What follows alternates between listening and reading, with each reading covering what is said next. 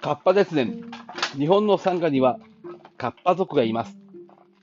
そのカッパ族を紹介して日本の原風景に迫ろうとするのがカッパ列伝です。鹿児島県奄美諸島でいう妖怪、天文。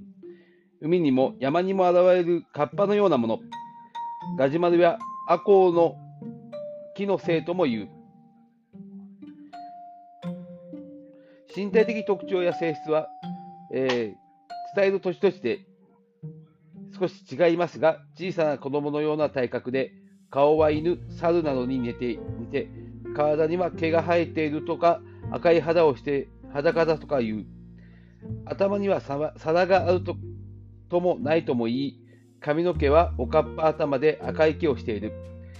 足が長く、いつも両膝を立てて座っており、頭より膝の方が高くなる。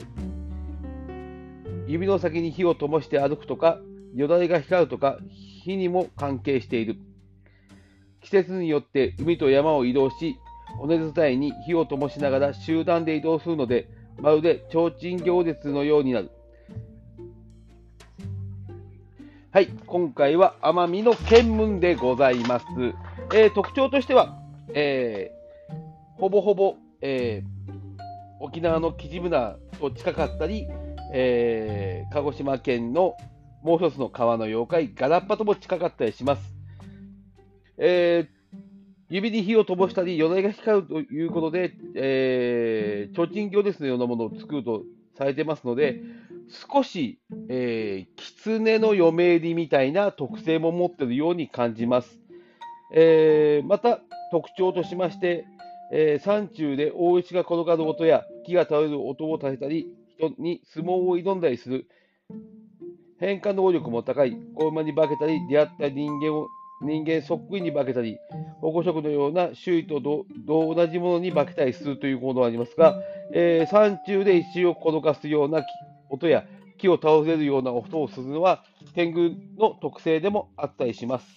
なかなか不思議な妖怪であります。これも後から、えー、設定が上書きされたようなものなのかなと思います。はい、この見聞、えー、少し不思議なエピソードが残っております。えー、見聞は第二次世界大戦まではよく目撃されたといういうが、それ以降、見聞のことはあまり聞かれなくなったそうである。戦争中、空襲を避けるため、ガジュマルの木をの下に避難しているときに、えー、炊いておいた粥が見聞に加えたと加えたという話がある。姿は見えないが、ただ、ちゃんちゃんちゃんと食う音だけ。また、GHQ の命令で奄美大島に仮刑務所を作る際、たくさんのガジュマルを伐採したとことがあった。島民は見聞のたたりを恐れていたので、マッカーサーの命令だぞと大声で叫びながら伐採した。それからは見聞の話がぷっつりと捉えるのだが、後にマッカーサーがアメリカに帰って死んだというニュースを聞いた島民は、近頃見なくなった見聞はアメリカに渡ってマッカーサーをたたマッカーサーにたたったのだと言ったそうである。しばらくしてから見聞が現れ始めると、アメリカから帰ってきたのだろうと噂し合ったという、えー、戦争の中で、えー、妖怪のエピソードがありますが、これは、えー、見聞というものがマッカーサーを乗り殺したという話となっております。えー、狐が現れ、えー、兵隊をえー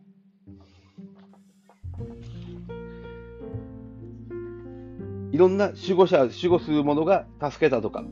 えー、特攻隊のエピソードには特攻隊で旅立ち、えー、亡くなった人がホタルで帰ったのではないかというエピソードが残っています。大きな戦いの中、もしかすると人間だけが戦っている気になっているが、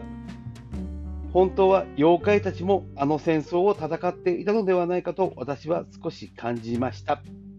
はい。ではまた次回、妖怪の世界でお会いしましょ